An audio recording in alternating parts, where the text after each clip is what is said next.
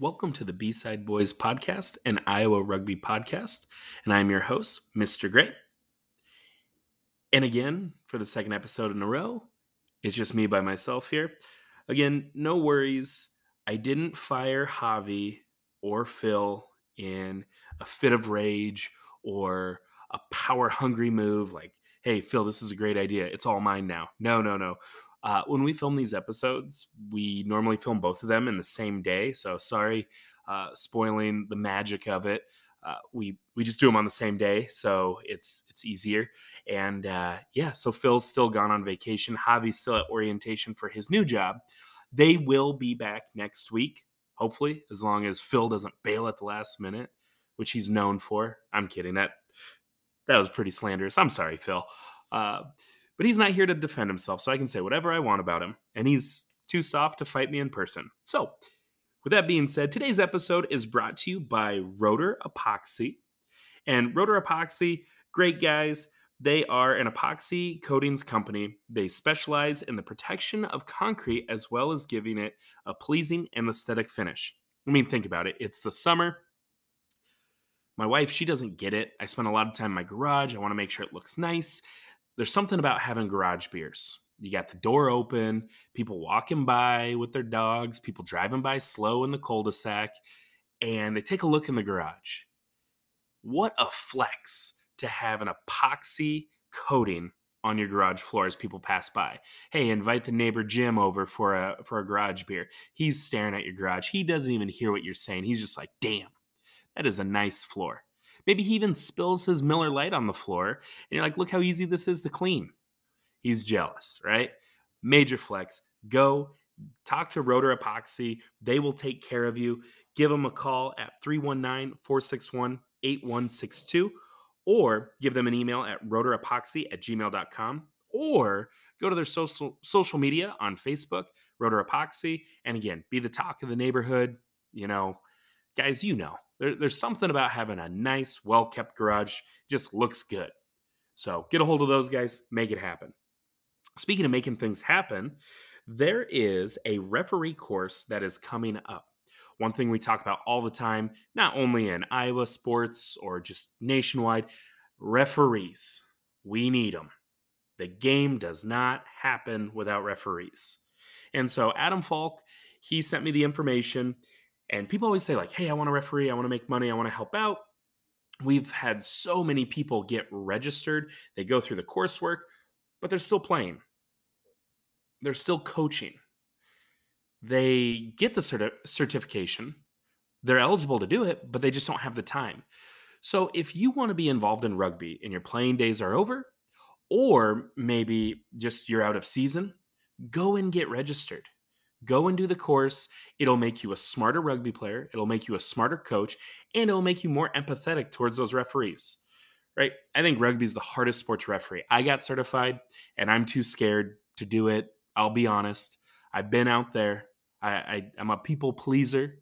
I don't like when people get mad at me. And when there's 30 guys on the field, you're alone in the middle most times. I mean, sometimes you have an AR on the side, but you'll be more empathetic, understanding like, oh, this is why maybe he didn't make this call or she didn't make this call. They're focused on this part of the breakdown. When I'm looking at the offsides line over here, I'm looking at this, or two guys are fighting over here. You got to think about it. there's 30 people on the field. And doing this referee course, not only does it help the union, it'll help you be a better rugby, whatever you want to be. And there's great opportunities too. We're seeing people, uh, Mark Blanc, from River City, he shared this out as well. And he talked about how he had opportunities to go all across the United States to referee. He would never have been able to um, have these opportunities. I guess maybe not never, but rugby refereeing opened some doors for him to travel to some pretty cool places.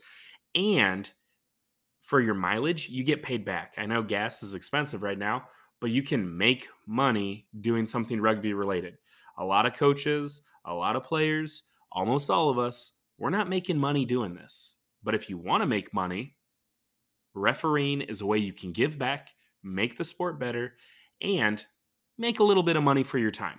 I mean, you're not going to get rich from it, but you're going to have more in your pocket on a Saturday night than the guys that were playing on the field.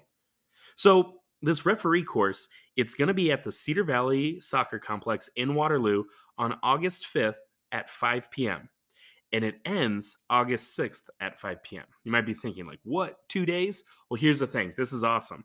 What they are doing is working with the Iowa Irish Fest rugby tournament. Friday night, it's a special two part education and certification course. Friday night, you will learn how to be a referee. And on Saturday, you will apply what you learned at the Irish Fest tournament the next day. What's awesome about this is so many times, like coming from an education background, we know that the only way to retain knowledge is to apply the knowledge. You have to have ownership of it. I've gone to coaching clinics, I've gone to referee clinics. They've been in a gym, and you're sitting at a desk, and they tell you this, this, this, one, two, three. All right, you're certified. You answered the questions right. But in the heat of the moment, if you do not have that, like, you know, application, that practice, it's not going to be as quick. You're going to be timid. So, what better way than to be surrounded by a bunch of brand new referees? And then the course leaders, they're going to teach you everything Friday night. I, not everything. I still, I've been around rugby 12 years. I don't know half the rules still. Sorry. That's why Ridgway's the coach of the Wombats, not me. Kicking, who does that? But, anyways, Friday night, you learn the principles of being a referee. Saturday, you apply them. Pretty awesome. And it doesn't say anything, but it looks like, I mean, I'm guessing if you're refereeing on Saturday, you will get paid for it. So there is a cost to become a referee. It also says here to be able to take the course, you must be a USA Rugby member. And so if this is a barrier, please reach out to Adam Falk or the Iowa Society of Referees. They want to help you. If you want to be a referee, this is an awesome opportunity. Also, Iowa Irish Fest in Waterloo, one of the most fun festivals in Iowa. I mean, you got Block Party to start the summer, you got Irish Fest to end it. The rugby tournament's great. I played in it a bunch when I was with Bremer. Awesome time.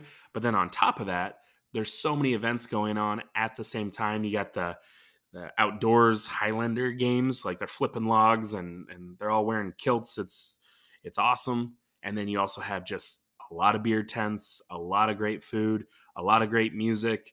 You know, I don't know who's there this year. One year there's the Red Hot Chili Pipers, not Peppers. They're a bagpipe group. Great time. Okay. So make sure if that interests you, it's a level one referee course. Sign up for it. Find it. We'll link it on Facebook. Make it happen. And so today is July 8th. Tomorrow is going to be the Toys for Tots tournament in Des Moines. They're also down in St. Louis is another national qualifier uh, with the Bombers. They're hosting. Also, pretty cool news for tomorrow is that there is the USA men's U18, U20, and U23 squads are going to be in Amsterdam to compete in the Corndon Summer Tour against other international sides from Netherlands, Belgium, the Czech Republic, and northern rival Canada. So these are pathways to become an Eagle.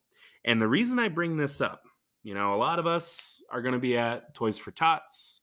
A lot of people are going to be down in St. Louis at that national qualifier. But there's one member of the USA U23 squad that has ties to Iowa. Uh, Tavius Sikora Mathis from Cedar Rapids, who then went to Iowa Central and is now with the American Raptors, was selected to represent our country at the U23 tournament. So, congratulations to him. Good luck. Hoping to see some exciting things from him.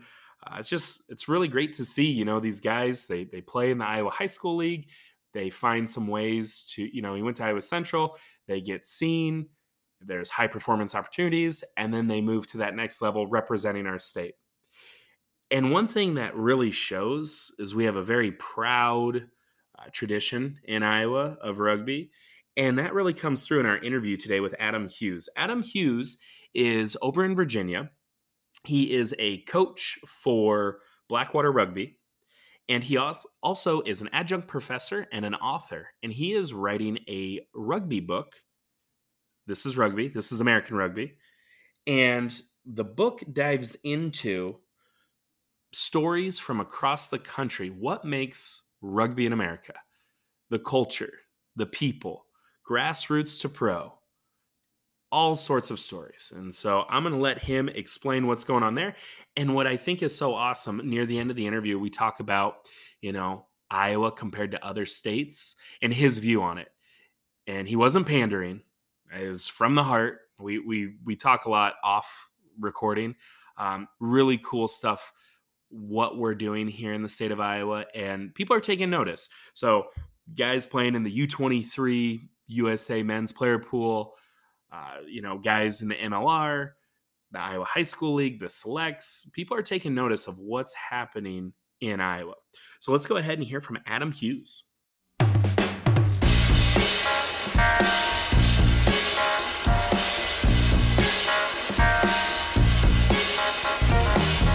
Right, and we are to the interview portion of the show. Today we're joined by Adam Hughes, and Adam is currently writing a book about American rugby culture. And the way we first were introduced was when he was collecting information about clubs. The West Des Moines Wombats caught his eye with some of the things we are doing on social media. He started a podcast because of all the stories he was gaining and decided, you know, instead of writing eh, a series longer than Lord of the Rings and Game of Thrones combined, it'd be easier to kind of do a podcast. Phil heard it and was like, hey, we should do our own. And yeah, basically, Adam, I just saw you started uh, accepting pre orders for the book. So, first off, thank you for joining us. And what's the name of the book? Yeah, thank you so much, Ryan. I, I really appreciate it. Um, the name of the book is This is Rugby. Yeah. Nice. And so, uh, like I said, I just saw you posted. You now, it's been a, a long, very fun process. It looks like. Um, where are you at right now with the book? Yeah, so it's it's definitely been a long, uh, but but really enjoyable process. So I started uh, the whole journey back at the end of November of 2021. Um, so we're about seven months into it now, eight months into it, and uh, I've interviewed now almost 500 individuals, clubs, and organizations all across the country uh, at, at every level of rugby men's, women's, grassroots, college, professional, everything. Uh, and started, you know, buckling down on the writing process a few months ago, and I'm now in the home stretch. I've got about uh, two more interviews to plug in and doing some editing right now, working on cover design, and I'm hoping to to have this thing out by September, uh, mid September. Wow, uh, that's like kind of is mind blowing. Over 500 interviews, over 300 pages, a podcast yeah. on top on top of it, all with under one year, and you're doing this pretty much 100% solo, right? Yeah, yeah, it, it's it's unfortunately or fortunately, however you want to see it, it's, mm. it's all me. Um, and you know, I I'm an adjunct professor, so I have time, um, and I'm able to to kind of crank some stuff out. Uh, and it's been it's been really really amazing just to be able to to have so many conversations and hear from from so many people and learn so much about what rugby looks like in different parts of the country. Yeah, and so someone who is interested in this book, if they pre-ordered it, what what are they getting from this? What is, you know, you have 500 different interviews. What is all that information kind of how how did you put it together? What's the theme? What would people be diving into with this book? What can they expect? Yeah. That was one of my my big hurdles along this process was okay, how do I take all of this information and organize it in some way that is going to be readable. Uh, and so I went, I had a couple, uh, you know, trial and errors that things just didn't quite work out. And so I ended up doing, the book is organized by region. Uh, and so it's almost like in reading it, you're taking the Great American Rugby Road Trip Nice. Uh, and so from New England, and then it's the Mid Atlantic and the Upper South, the Deep South, the Midwest, uh, the South Central, which is like the Texas, Oklahoma region, uh, Northwest, Southwest. Uh, and so it's really looking at what rugby looks like in each of those areas. And then within those regions, it's the individual stories. Uh, so, you know, if you're, you're reading about the Midwest where you all are. You know, there's a, a section on there about the Wombats. There's a section on there about Bremer County. Uh, I talked to Casey Hansen, who I saw you just had on the podcast. Yep.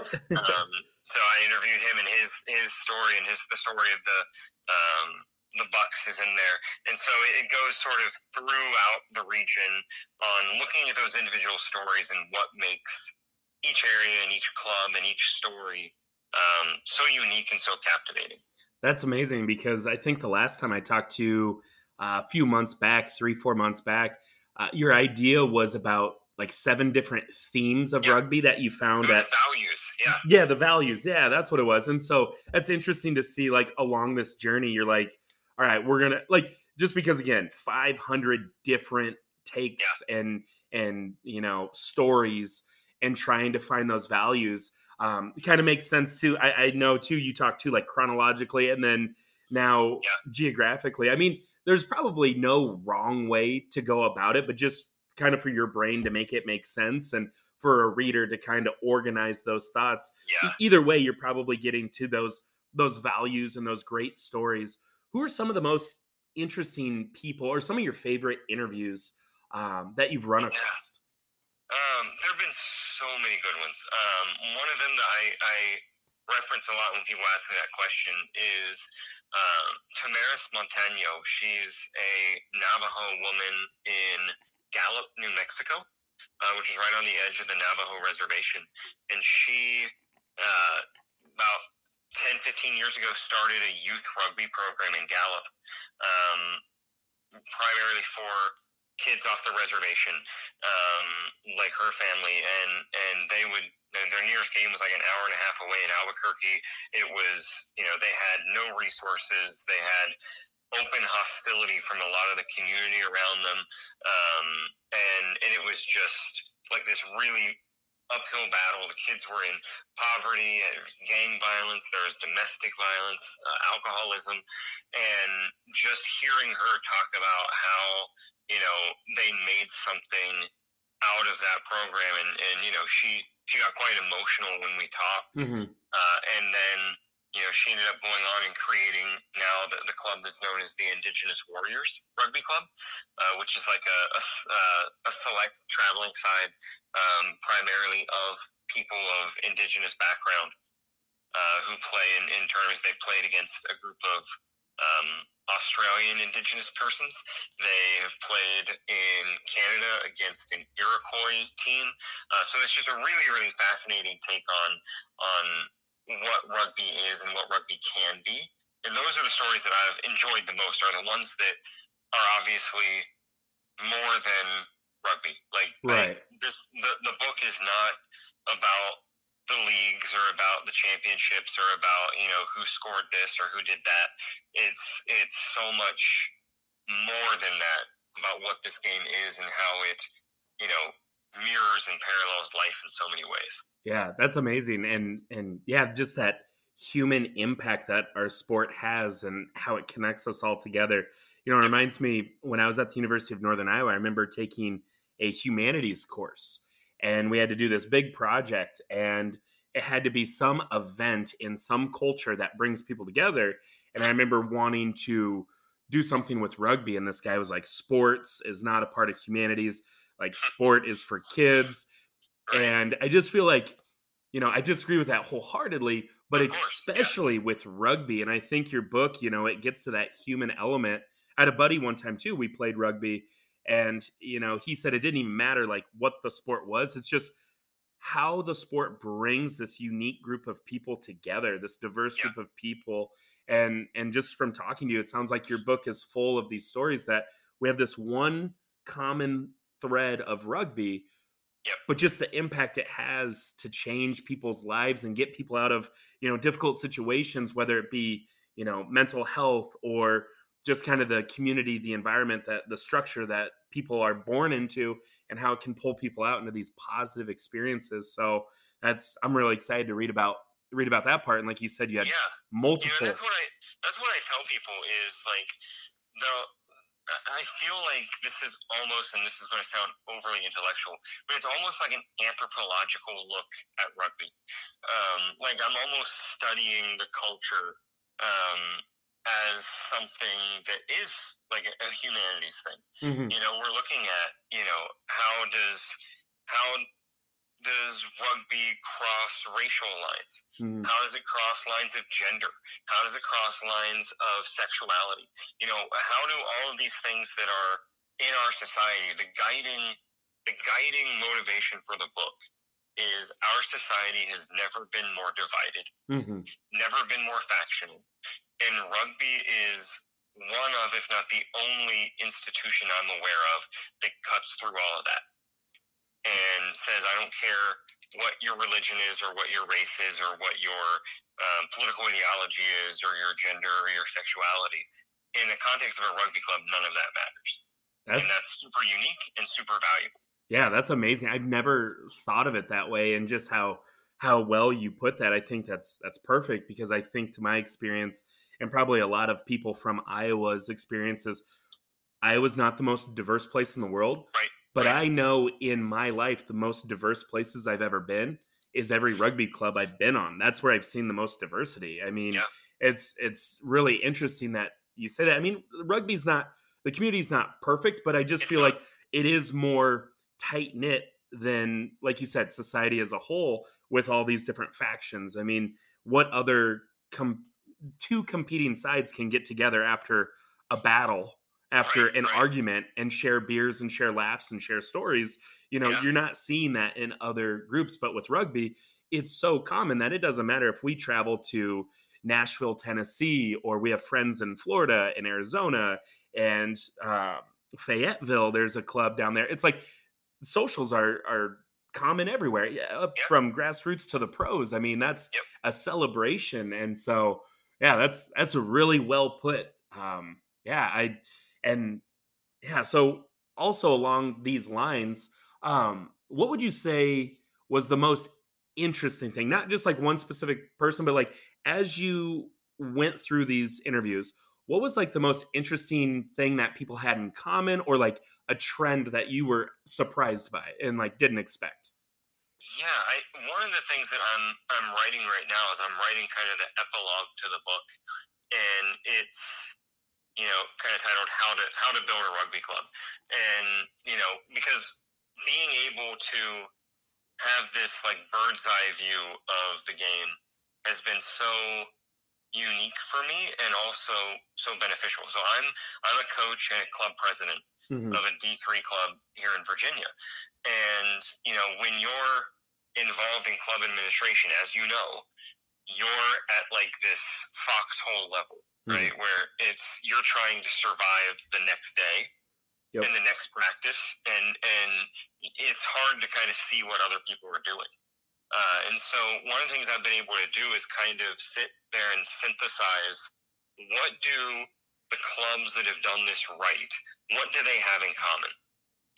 And it's it's very obvious there's four or five things that they all systemically have have in common. Um, you know, they they've set a vision that players conform to rather than the other way around. They involve families. They involve old boys or, or past generations, and they involve a socialization aspect. And and those are, you know, common everywhere you go at every level, from brand new clubs to professional clubs and everyone in between.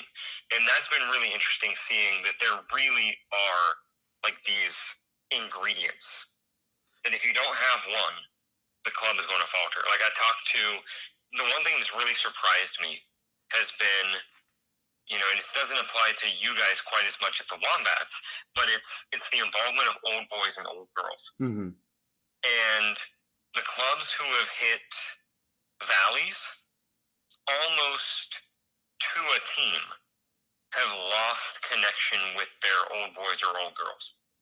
Wow. Uh, and I did not expect that the presence of past generations would have an impact on the pitch.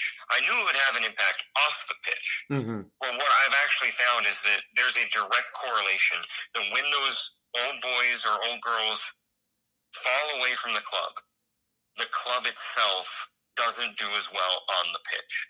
And that's fascinating to me. Yeah, that's it.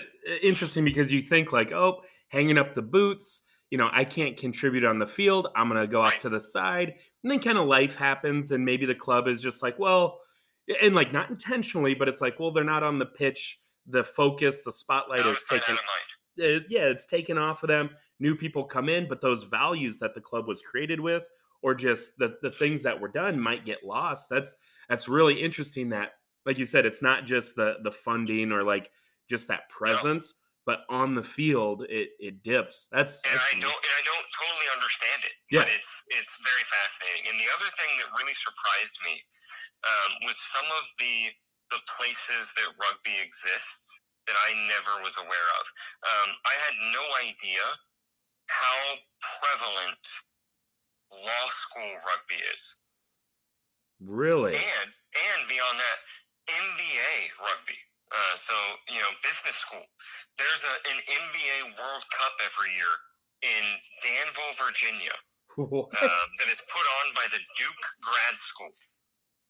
Did not know that existed. Didn't know that was a thing. But clubs from all over the world come to this. So Booth Business School in Chicago, Harvard, um, Yale, Duke, uh, Wharton at Penn, uh, the London School of Business comes over. Uh, the Dublin School of Business sends guys who are like, you know, on the cusp of making the Leinster, you know, academy sides. And there's this this wild culture of MBA rugby where you know the the games on the pitch are wildly inconsistent Mhm. and the parties are completely legendary and it's it's something I had no idea existed. So finding all these little unique subcultures has been wild. Wow. Yeah, I had no idea. And there's a there's a big law university in Des Moines, Drake University. We need to they're missing out because they don't have Yeah. rugby there. Sounds like they would fit in perfectly. Absolutely. You know, I found out so there's like a Chicago lawyers rugby team. mm-hmm. Um, there's um, a, a law school in Albany that has a, a great team, Albany Law. Um, there, there's there's these that exist all over. There was a club I talked to that when they were first formed, they were called the Barristers because they were all lawyers. Um, it's, it's it's wild. That's amazing. And so you were talking about being an admin at your club. You are a part of Blackwater Rugby, Yes. and and that's located in Virginia, right? Yep, it's in Lynchburg, Virginia. Nice. And so would you say, you know, writing this book this last year, would th- would you say you've completely changed how you operate as like an officer, as a team player? How has that changed your role and how you work with your club and the people on your club? Yeah, it has revolutionized it. Um, at least how I want to. You know, I'm the club president and the coach, Mhm. um, and so it's it's made me see where I want to take things. Now, Mhm. obviously, as you know, rugby people are not always easily led, Yeah. uh, and so it's it's a process. But I I have seen things that I want to implement, and we've begun doing that. And you know, even like on the coaching side, so I've talked to Gary Gold. Um, I talked to Jack Clark out at Cal. I've, I've talked to all these coaches and learned things. And there's a, a coach in Glendale, Arizona. Mhm. His name is Sean O'Leary. He coaches at Grand Canyon University. Uh, he was a former coach at Notre Dame. Uh, he's done some some U19 stuff for the U.S. But he revolutionized how I coach. Like, and I, I mean that literally. Uh, he completely changed my whole paradigm for coaching. Um, he's big on games-based coaching, where instead of you know the coach giving you a drill and then you doing it, Mhm. the coach sort of gives you this open-ended game, and you know if you are having trouble figuring out the game, he's like, well, figure it out. Like it's it's all if if a player asks him a question, he asks a question right back. It's like the Socratic method of, of rugby. Oh yeah, the decision um, making, the problem solving. Yeah. The you only you only are as good as the ownership you have of what's actually yep. happening. That's exactly. awesome. And so, like, even I've been on the receiving end of this. I'll, uh, we I call him up pretty regularly now. We'll talk about not just the book, but about coaching. Yeah. And so I'll, I'll talk to him about a problem I'm having in coaching. I'll ask him a question, and he does the same thing to me where he asks me a question back, and like, man, this really is annoying, but like, like it, it, it makes me think, and so that's been probably the biggest takeaway that I've been able to like apply to my rugby life has been how I, I view coaching and and just sort of setting a vision for the club. That's amazing. And so basically, what I'm gathering is if someone pre-orders your book, they get your book, they're going to become a better club member, board member, and coach from these stories. Or that, did, that's my hope. Yeah, yeah. I mean, I'm not going to put a, I'm not going to put a money back guarantee on that. Uh, you know, if your team doesn't improve by three wins a season, your money back. I'm not going to do that. Um, but yes, I, I think that you know just the the body of wisdom that is in this book that's to be clear, not mine. Right. Um, then you know it's made me so much more aware of things uh, in the rugby world, and I, I my contention is anybody who immerses themselves in rugby culture not only gets better in rugby but better in life. Definitely, and I think that's you know one of those principal values like we all share in rugby is you know keep moving forward, support yeah. each other and I just think it's fascinating because when you go to a bookstore and you go to the very limited selection of rugby books, it is all, you know, X's and O's for dummies or the All Blacks biography or you know, it's it's very the top of the food chain. And and even thinking of other sports, you one, there's not many, if any, communities that are, you know, the fact that I could call up someone on the national team and they'd be willing to talk you know, that's not going to happen with the NFL or the Olympics for other sports. Um, just having that access, but then also these shared interactions. You know, you you won't find a book in other sports quite like this, and I just love this too. It reminds me of um, I don't know, kind of that that story, Our Town. I don't know. I remember reading that in uh, in high school, and it didn't make sense when I was a kid. But it's just like every single person in American rugby could probably pick this book up see themselves in it and relate to all these stories and then learn a thing or two to bring back to their club and just another way to connect us more in this age of you know just being people being disconnected yeah that that's one of the the things i contend in the book is you know our our we've obviously never been more connected mm-hmm. as as a society um, but we've also never dealt with these levels of depression and loneliness and, and mental health struggles and mm-hmm. you know we're we're incredibly connected and yet incredibly disconnected all at once and and i think the the local rugby community and the wider rugby community is a great um, resource for overcoming those things Definitely, definitely, and that's where we talked about the first time when I was on your podcast, uh, late to the breakdown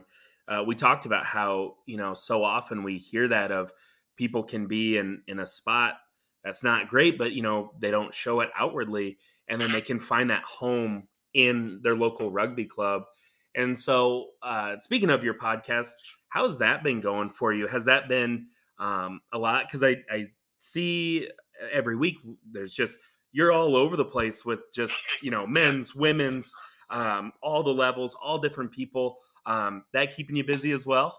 It is. It is. Um, I had jumped on it early on and done like, you know, six or seven or eight episodes like all at once and kind of got a good head start because I knew, okay, I'm going to be, you know, the, the way that came about and, and the timing of it was I had always wanted to do it. Um, I knew I had so many stories with the book that were not going to make it in, mm-hmm. and even some that did make it in I still wanted to spend more time with.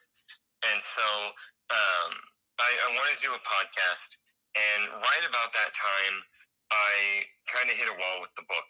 Mhm. Uh, you mentioned earlier that it was going to be based around values. Uh, I had gotten about 190 pages written that way, and I was just finding that there were certain stories that I just couldn't isolate to one value, Mhm. um, or I just couldn't find a way to to get everything in that I wanted to get in or streamline it the right way. And so I, I got really discouraged, and there was about maybe a month there, three weeks to a month, where I didn't write at all. Um, and that was when I really poured into the, the podcast, and it gave me the reset that I needed. Uh, where I was in bed one night and like literally was like, why don't I do regional? I had to like get up out of bed and like go start writing. and since then, it's been like the writing has has flown by. The the podcast has continued, uh, and so the podcast where, when it started was a really good pressure relief for me Mhm. um, to kind of be able to come back to the writing with with a fresh fresh eye. Nice. Yeah, kind of like a little reset and just Yeah. yeah, activating your brain a little bit in a different way and Yep. and also too just uh, you were telling me that first time we talked too. I mean, some of these stories they just they tell themselves like you just some of Oh these yeah, there's so many characters in the rugby community too where they Oh my gosh. just they just go. And some of those episodes are just they're they're a wild ride of, you know, you you start a lot of times with the people's background and then just to see where they go um it's just it's fascinating Who yeah. Sometimes you just hold on and go, okay, yeah we're we're along, we're along for the ride now. I'm I'm gonna let them talk, and and 30 minutes later, I'll ask my next question. yeah i know definitely the when i was on with you there was a couple of times where i'm like i don't know if i took a breath in the last 15 minutes i was just Yeah. it was just that's what I love about rugby people. Like we're we're passionate, and and you know you don't you don't you don't talk to a, a baseball fan and all of a sudden you know you're you're talking for two and a half hours about you know baseball culture or, or football culture, but rugby like it's this this almost secret society. Mm-hmm. It's that that one of us, one of us type thing oh yeah where once you latch on, like those conversations can go and go and go in a good way. Right, exactly. And it's funny too. You say secret society, but yet I feel like our club and the guys we're with, we're, we're not secret at all. We're like, join us. Like, Yeah, hey, yeah.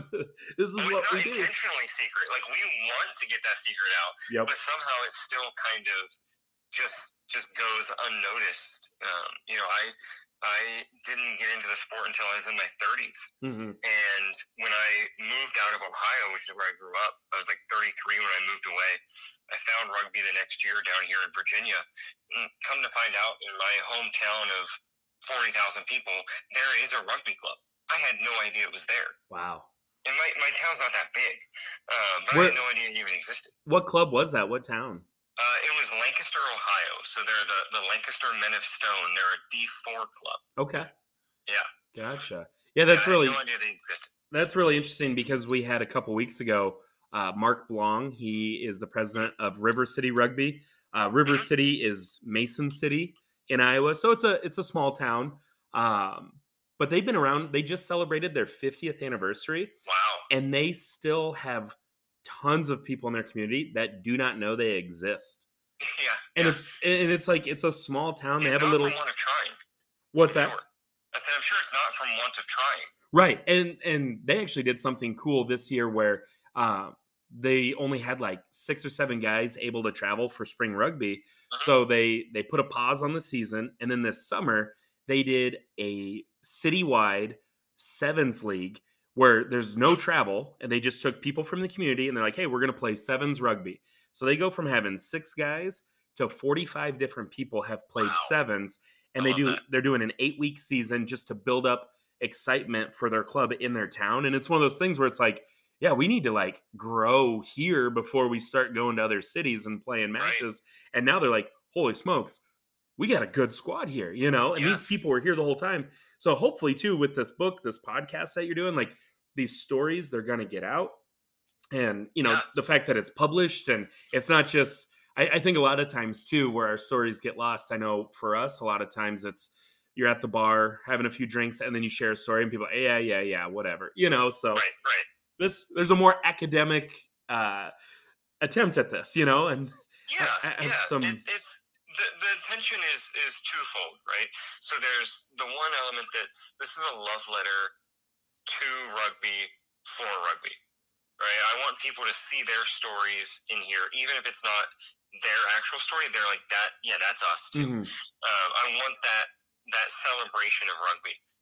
But the other angle of it is I want to introduce what this sport is to all the Americans who are, you know, sports fans and maybe rugby curious. Right? Mhm. They're the ones who are you've heard people tell you, Oh, I'm flipping through and I see rugby, I'll sit and watch it. I don't know what the hell is happening Mhm. but I'm I'm watching it. You know, and those people I want to read the book too. You know, the ones who are like, yeah, I don't know what this rugby thing is, but it sounds interesting. I, and because if you ask what ninety five percent of Americans what they know about rugby, you're going to get the stereotypes that it's a bunch of meatheads Mhm. playing this really violent game and then getting drunk Yep. and that's the extent of their knowledge and it it misses all of the inclusivity all of the diversity all of the camaraderie all of the community that we know this sport is Mhm. and so I, I want to on one hand affirm and celebrate the rugby community and then on the other hand almost be you know this rugby evangelist uh, spreading the good news of of the sport. Yeah, and Adam, I think too, I, I really like that where you're saying like that that average sports fan that has that misconception of rugby, and they just I, I hate that so much of like, oh, it's just a bunch of meatheads getting drunk, smashing into each other.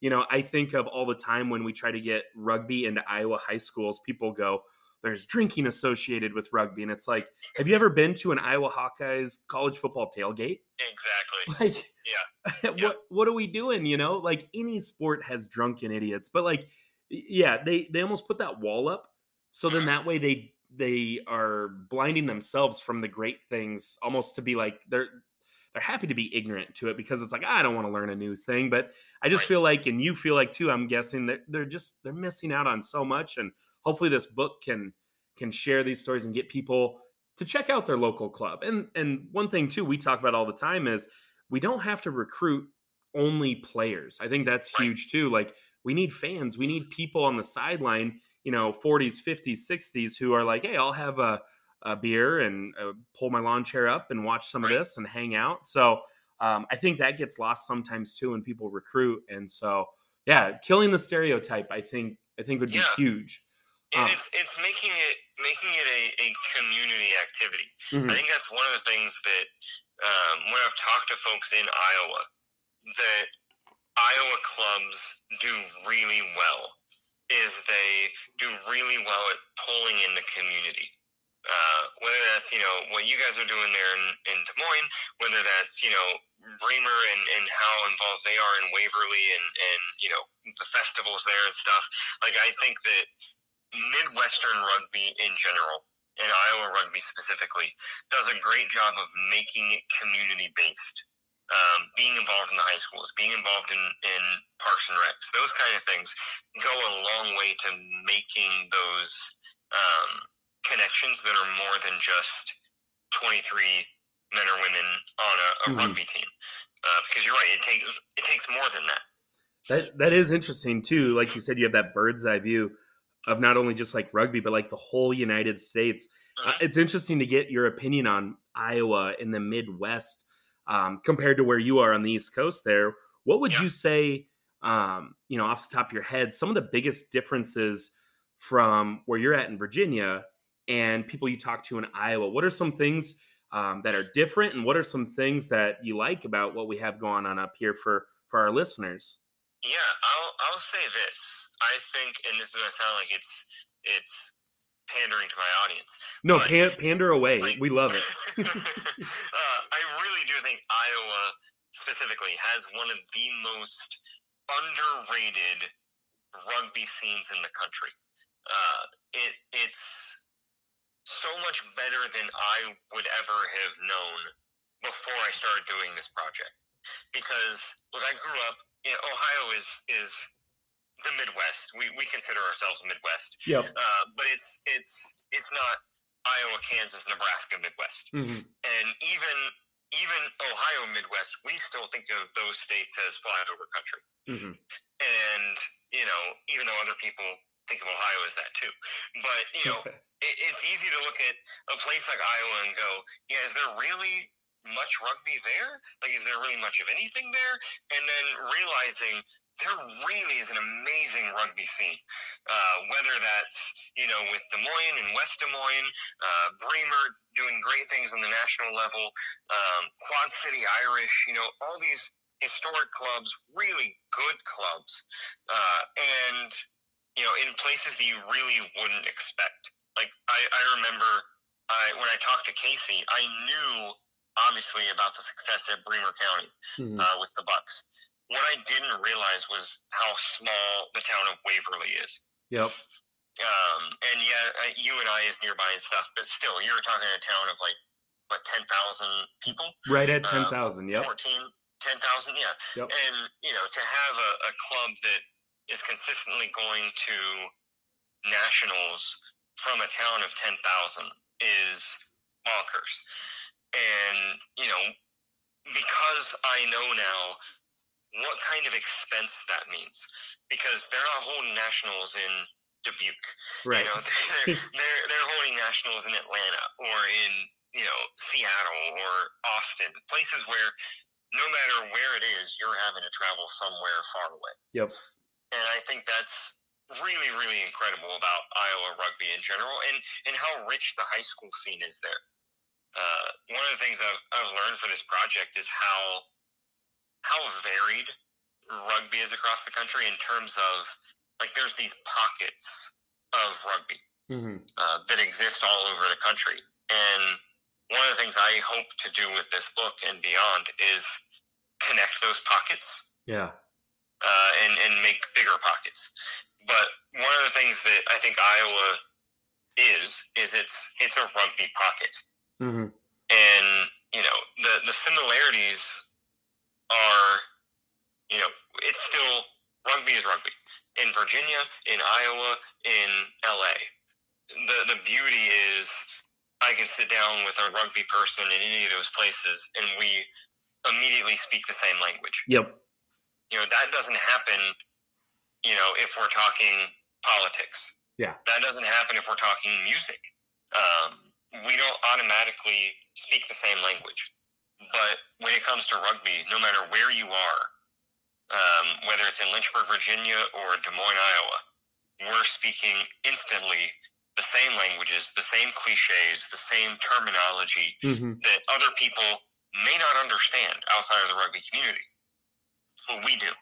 And that's a really unique thing that exists everywhere. Right. And I think that's why, too, a lot of people, when they do move to a new part of the country, we've had multiple guys in Iowa uh, move to, we had two guys from two different clubs. One guy was at Bremer, one guy was in Cedar Rapids. They both moved to Phoenix, like a- apart from each other, um, but they moved down there around the same time. They both played for the Phoenix Rugby Club and they just made it to nationals in D3 yeah. this past year. And like they knew each other. Um, but they didn't like plan on moving there together. There's just like, oh, hey, you're here, I'm here. Hey, here's a rugby club, let's play. We had another guy who played for the Wombats, just moved down to uh, Palm Beach. He won a national title with the Palm Beach Panthers in Florida. Yeah. Um, another one of our buddies from UNI, he played for Bremer with us.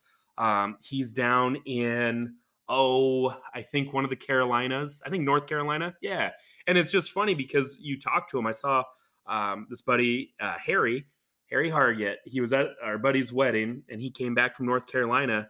And to hear like that story of like, oh yeah, I moved down there and found a rugby club like within the it's like people find their rugby club before they set up their utilities at their new house. 100%. I've talked to people for this book where they're like, yeah, I hadn't finished unpacking anything and I already was at the local rugby club. I mean, we talked on my podcast when you were on mm-hmm. about Josie. Yep. Uh, you know, Josie started out at, at Blackwater, and you know now he's in a wombat, and that's yep. one of the amazing things for this book too. Has been out of all the people I've talked to, um, I have not had very many, if any, conversations where I haven't made a connection during that conversation to another conversation I've had with somebody else. Oh, and I'm sure uh, too, with each conversation, it's like this massive web. Yeah. If yeah. I, I'm I'm to the point now where I I can't say this for sure, but I have a feeling that there's not a rugby club in the country that I'm not at least connected to through like two degrees of separation. Oh, for sure. Uh, you know, and and you know, if I haven't talked to a rugby club in in Maine, uh, probably someone at that club knows someone who I've talked to. Right. And that's just insane to me. Uh, you know, from from starting this journey eight months ago and knowing a few people in the rugby community, but not very many, mm-hmm. to now, you know, I've got genuine friends now all over the country uh, just because of this project. Yeah. That's it's remarkable. And I think it also speaks to again, the sport, the culture, everything yes. you're capturing. Um, I feel like too, if you had a conversation with someone and and you're kind of talking, they're like, "Oh, I'm from you know, this area. And you go, oh, do you know this club or this person? They're like, no. What about this person? No. You'd be like, you don't play rugby. Like, yeah, exactly. It's that, that sort of thing where you ask someone, oh, what position do you play? Uh, defense. Yeah, you don't play. Yeah. You don't play rugby. uh, you know, we, we've heard of those conversations. It's a very similar thing, uh, and it's it's been, you know, just that that whole process has been really surprising uh, in a, a really good way right. of just how how enmeshed everyone is. And I can say this that out of all the interactions I've had for this book, I have literally not had one single negative one. That's amazing. Uh, I, had, I, had, one coach I talked to who was um, a little standoffish at 1st mm-hmm. He warmed up, um, and I had one club who blew me off. Uh, I had several clubs who just never got back to me, mainly because rugby social media is yeah. inherently chaotic. Um, There's some websites that haven't been updated since 2005. Oh, so many. So many. uh, I've only had one club who got back to me and said, we're not interested. Wow. Only one. Um, everyone else has been, oh my gosh, I, I want to be part of this. Let me connect you with these people. Like, people have gone so far out of their way mm-hmm to you know connect me with other people to share other stories to be like oh you got to talk to this person too. You know every conversation seems to spin off three or four more. Yep. Uh, it's, it's been you know almost to the point of like okay I, I actually have to kind of wind this down or i'll just keep doing the research forever and the book will never get written. Well i was going to ask you too as we're talking here because it just seems like you have so much information and i'm sure it also depends on how many books are ordered and and all of that but could there be a, a follow-up book or is there is there kind of like a, a narrative or a train of thought that like is there a part two maybe not a direct sequel but just you have all this information um, could there be a second book? Or I mean, I, have never written a book, probably never will. Uh, it seems very, very taxing and very like emotionally and physically draining, uh, and a lot of brain power goes into it. Um, yeah, it, has been a yeah. lot. Um, but you know, I'm I'm always an idea and project guy, mm-hmm. so there's always something percolating. Um, for now, you know, the book will get finished. I'll continue focusing on the podcast. Yeah. And then I could see, you know, first of all, maybe a book about um, maybe looking at the values mm-hmm. in isolation, you know, and sharing some stories that way, uh, because there there's so many stories from clubs that are really good, yeah. But when I go to write them out, I've got you know four paragraphs. Mm. Yep. And that's just not enough for a section in the book. I want to have at least a page and a half for each section. Right. Um, for each club story. Uh, I don't want it to feel like it's cursory or like someone's going, why should I care? That sounds nice. But, and so there's so much information that doesn't really have the, the bulk behind it, mm-hmm. but could go into, you know, more of an overarching, um, you know, look at maybe a book that talks about what the path forward is for American rugby, um, or a book that looks at, um, you know, a, a, an extension. My my goal for this book is this is a survey. Mm-hmm. This is sort of the bird's eye view. I hope other people, and maybe myself included, I hope other people take those threads that I've only kind of touched on and build more on it you know, we could uh, partner up here. I'm thinking of those values. I'm a schemer too. Yeah. Could write a children's book. I'm an elementary ed guy. I'm a teacher. Absolutely. You you have those values. We could we could collab there. I, I'm We I'm definitely could. scheming Yeah. there, and and you know, Right. chil- children's books are only 32 pages, so Yeah. It'll there's only one rugby children's book, and that was by Mike Petri Yep. wrote R for Rugby. Um, and he wrote that he's one of the persons I've, I've talked to Mhm. many times for this book. Actually, he's been hugely enthusiastic and helpful and, and really cool. I'm a scrum half, and so I was a little starstruck early on when I talked to him. Um, but he's been so kind. But one of the the way that book came about for him, R's for Rugby, Mhm. is his wife was pregnant and they were looking for baby books, as you do yeah, and he was looking for a rugby one. And everywhere he looked, he couldn't find one. He looked in stores, he looked online, and finally his wife said, "Why don't you just write it?" And he's like, "So I did." He's like, "He, I, I wrote it on the subway to and from work. I was, he was a, a teacher in a, a local school in New York City, and he literally wrote the book on the subway." And you know that's wow, rugby rugby ingenuity, right? You you find a need and you fill it. that's amazing. And it's funny too because uh, my son, he's 18 months old now. Mhm. I same thing happened to me where I'm like, we were, my wife was buying all these books and alphabet books and kids books, and I'm like, well, I just ordered a USA Rugby ball size one, like a very tiny little Yeah. ball. I'm like, we need a rugby book. Same thing. And I found his book on Etsy, and it was crazy because I ordered it. You could put a little message, and I was just like, hey, I'm, you know, this is awesome. I play rugby in in Iowa, and like he wrote a personalized message, and I said Yeah. like, oh, we're having a son, and he wrote a message like personally, and like sent me a message on top of that. I'm just like, again, how many books do you ever order from anywhere? And it's not even like I was like, hey, you got to sign this, or hey, like it was just like, hey, this is cool. uh, I appreciate what you're doing. And he just was beyond nice. And I just think too, like, again, there's more of those rugby values. You're not going to get that from just your average Joe Nope. from other parts of the world. No, you're not, and and that's been uh, from from all levels. Are there are there jerks out there? I'm sure there are in the rugby community. We've we've met them, and I'm sure there's some big timers who, you know, are are that way in rugby, but they're very very few and far between. Um, you know, I was talking to someone uh, in Seattle. And he's a very well-connected rugby guy, and he was like, you know, I want to help out. Who who you want to talk to? And so then he's like, here, let me give you. Here's Dan Lyle's cell phone number um, he's like, here's Todd Clever's cell phone number. And I'm like, I don't think I should have these. Like, here's Alex Corbisiero. And I'm like, what?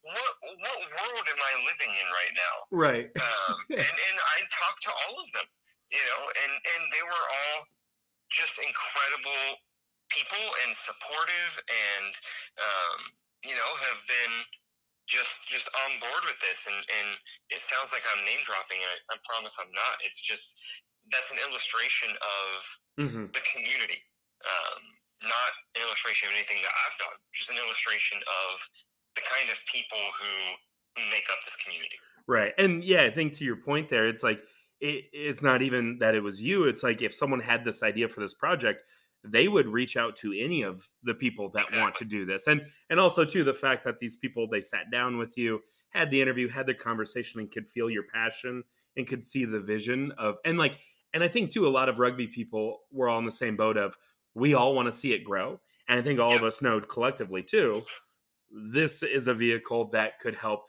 I mean, even if it's one kid or one club, and it's going to be more than that, but even if it was just one, it's like we're in the right direction. And with the Yeah. World Cup coming up, um, that's what I was thinking of too, like with a part two book sequel. My my brain had conflicting thoughts there of like a children's book, but also you said like how to grow rugby in America.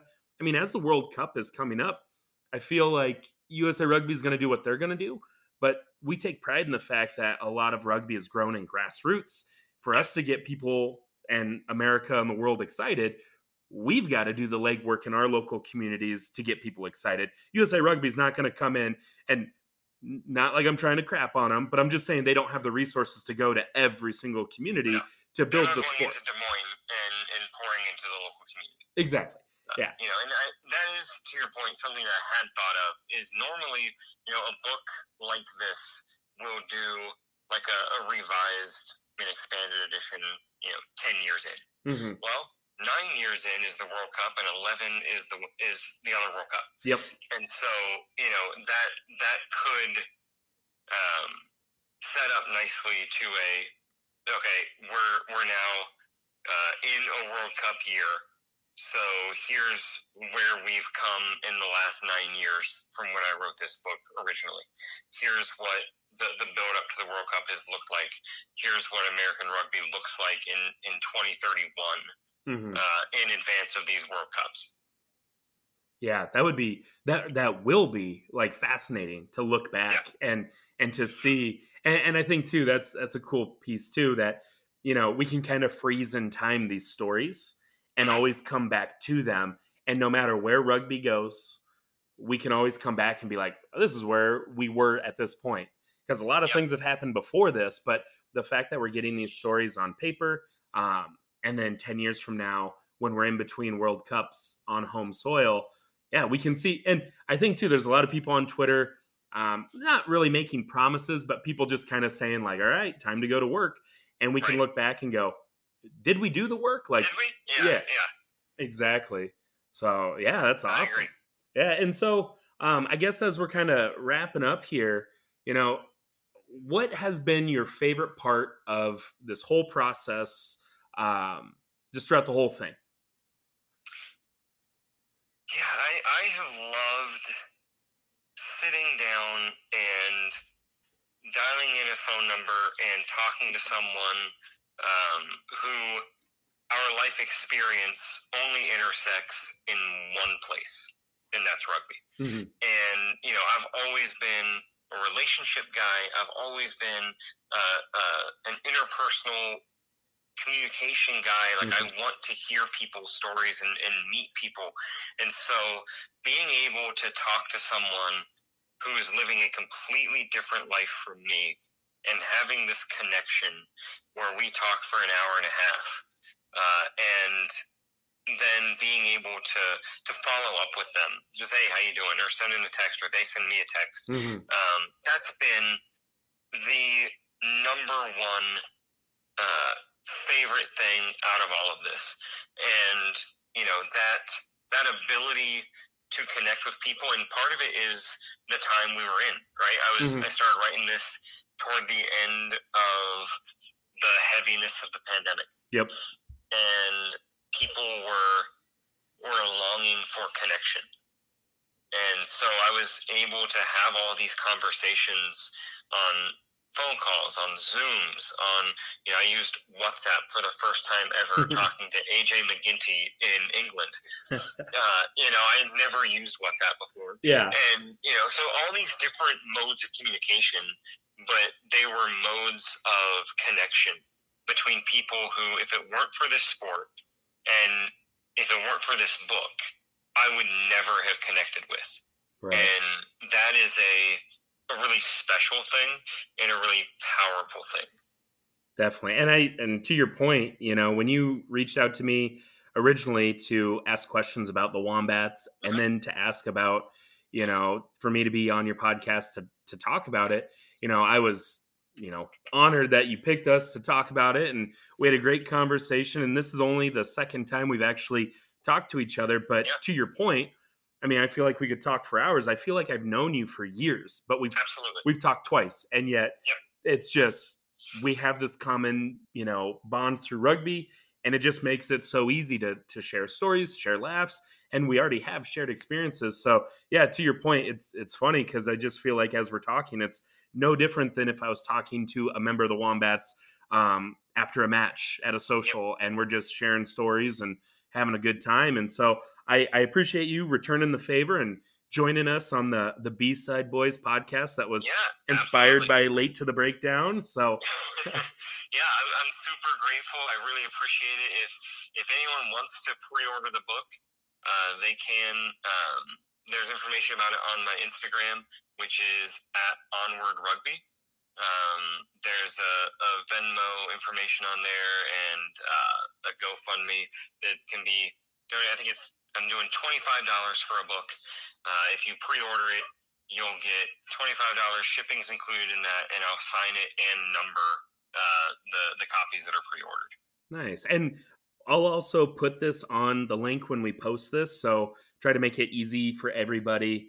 Um, make sure you pre-order this book this is a really special project you're not going to find something like this about rugby anywhere else you're not going to find a book about other sports like this at all and you're going to find yourself in the book and you know adam was really nice about iowa so he didn't pander. That's the truth. That's right. That's right. It was it was true. No I'm on, a, on a podcast tomorrow with someone in new hampshire. I'll say the same thing. I'm actually not I'm, yeah yeah. Oh no. Um, but all kidding aside uh, for real adam i appreciate what you're doing. Love it. Um, everybody please go to the gofundme go to the venmo pre-order your book. Uh, this is a really cool project, and Adam, I hope we can check in with you later. Maybe yeah, kind of get some feedback a few months after the book is released, and just you know check in, see how things are going down in Virginia. I'd love that. I'd love that. I really appreciate it, Ryan. Yeah. All right, man. You have a good one. Thanks. You too.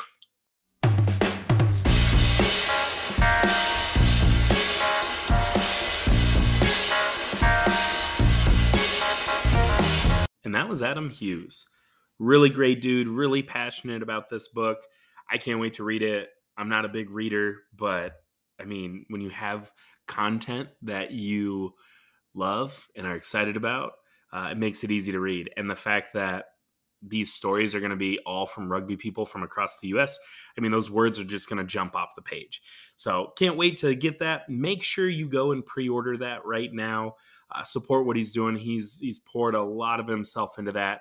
And again, like we said in the interview, you know, you will see yourself in this book, even if it's not specifically you. Your story, you'll be able to see it if that makes sense. It made sense when we talked about it. Like everybody's story is somewhere in this book. So, really cool. And again, as we we grow and we try to get ready for the World Cups that are coming up in the United States, average fans have to start getting excited about this. So hopefully, people who aren't even rugby fans will read this book. Go buy this book and then have your non-rugby friends read this book. That's my challenge to you. And speaking of, you know, the World Cup national teams, we talked about the men's U23 side. We also have Danny Shepard, who has been selected for the women's U23 USA Eagles, who will be in Canada from July 13th to the 20th. So, crazy story Danny actually started her rugby career at Lincoln High School and Mariah Hinton was the head coach there, and her assistant coach was me. Small world. And it's crazy too because, you know, Lincoln High School, they had girls rugby for a couple of years. Mariah and I both got new jobs, so we passed it on to someone else. And then it just kind of folded uh, a year, about a year after. So it was kind of a bummer to see. But Danny, she went on and she began playing with the Hawkettes and Kelsey McDowell really helped her out. And then Danny also plays for the Des Moines women's team as well. And so she went up for the Midwest Thunderbirds. She was seen and selected. A very great person. Uh, she has a GoFundMe. So if you'd like to help her out, that's on uh, Facebook or you can search that on GoFundMe. So congratulations. We have two people this July from the state of Iowa, from the Iowa High School Rugby Association, the Iowa Youth Rugby Association, who are competing with the USA Rugby emblem on their chest. I mean, that's just that's awesome. That is amazing. So shout out to her. Shout out to Tavius. Uh, hopefully they have a great experience and keep opening more pathways for people from Iowa. And you know, it, it's a bummer that Lincoln dropped their program for women's. I know John Kelly, he's doing a great job with the boys programs. And you know, now is the time if you are thinking about starting a high school boys team especially, you've got a lot of time to get that prepped. The boys play in the spring. If you want to start a girls team, you need to start yesterday or start thinking of next season. It's really hard to recruit these kids going into fall with that fall girls season. Not impossible. Not impossible. But I really hope to see, you know, Lincoln comes back. I want to see more girls teams. I've heard um, on the eastern side of the state, there's some interest from some other schools. We heard from Mark Blong that there might be a girls uh, team up in Crestwood. So hopefully we see some more girls team. That number has stayed right around 9, 10, 8 the last few years. Let's start seeing some growth there. Bring back Lincoln. And then on the flip side, boys teams. You know, when I look at a map of Iowa, we we've got a lot of schools covered in the Des Moines area. Fort Dodge is the only thing west of the interstate. And then we have, you know, Iowa City, Cedar Rapids, they're doing their thing. Waverly, Cedar Falls, Waterloo, they're doing a great job. But one area I look at that really I think is just a gold mine. It's like this area has oil underground and no one has been able to tap it yet. And when they do, I think this area is going to take off. And it just takes, you know, someone with a rugby background moving into these communities. And why not even combining some of these areas, these schools? You know, I look at down southeast like Burlington, Washington, Fairfield, Mount Pleasant, Ottumwa. Uh, then we also have Oskaloosa, Pella, Pleasantville, Melcher Dallas. I mean, there there's all these Centerville. You know, get some of these these wrestling schools. I feel like the southeast Iowa section could be an amazing spot to have a team where you got kids from five, six different schools. Maybe there's only one coach down there. The communities get excited and then they start splitting off. They could have tournaments down there. So if you're someone who's interested down there, why not? You've got about six months, eight months, eight months until about February. And that's when like preseason stuff starts. Start getting the ball rolling now. Start putting out feelers. Would love to see it. Let's keep growing that game so then these kids have these opportunities to go play for Team USA. Contact the Iowa Youth Rugby Association. They want to help you. You don't have to do it alone. And there's people in the community too. They want to help. Like we were talking with Adam Hughes. Rugby is one of those sports where almost no coaches are withholding all their information. This sport gets better the more people are involved. So, if you have questions, reach out to those successful programs. I guarantee they will help you. I guarantee they will give you some plans and some ideas that you've never thought of. And then also, my goal is to uh, have somebody from the Iowa Youth Rugby Association come in in person, and we're going to talk about the girls' league this fall and then how people can start teams in the spring. My new position in Des Moines Public Schools as a school engagement coordinator, pretty much an activities director of a middle school. Uh, we might be working on some middle school rugby in the Des Moines Public Schools. So keep your eyes peeled for that. But pretty much, I don't know. Just get out there, do something, make something happen. And then when you do something cool, let us know and we'll talk to you about it. All right. So hopefully this is the last time I have to do this by myself, so I'm not just rambling alone in my garage. It reminds me when I was growing up. I'm I'm an only child, and I would just sit and play Sega Genesis, and there's no commentary, and I would just talk to myself. Um, all right, I need to end this thing. Thanks for joining us, guys.